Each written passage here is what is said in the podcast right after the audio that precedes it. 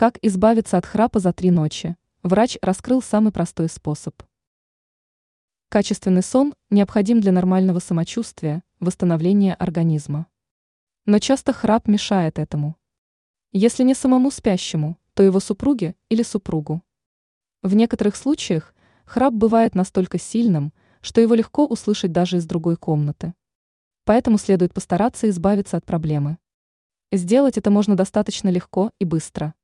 О том, какие именно необходимо провести манипуляции, рассказал сомнолог Мартин Силе, передает Миррор. Как отметил специалист, надо уделить меньше минуты одному занятию. Следует всего 30 секунд в день шевелить языком. Доктор пояснил, что перед сном нужно закрыть рот и двигать языком сначала 10 раз в одном направлении, а потом еще 10 раз в другом. Потом нужно еще 10 раз двигать им в третьем направлении.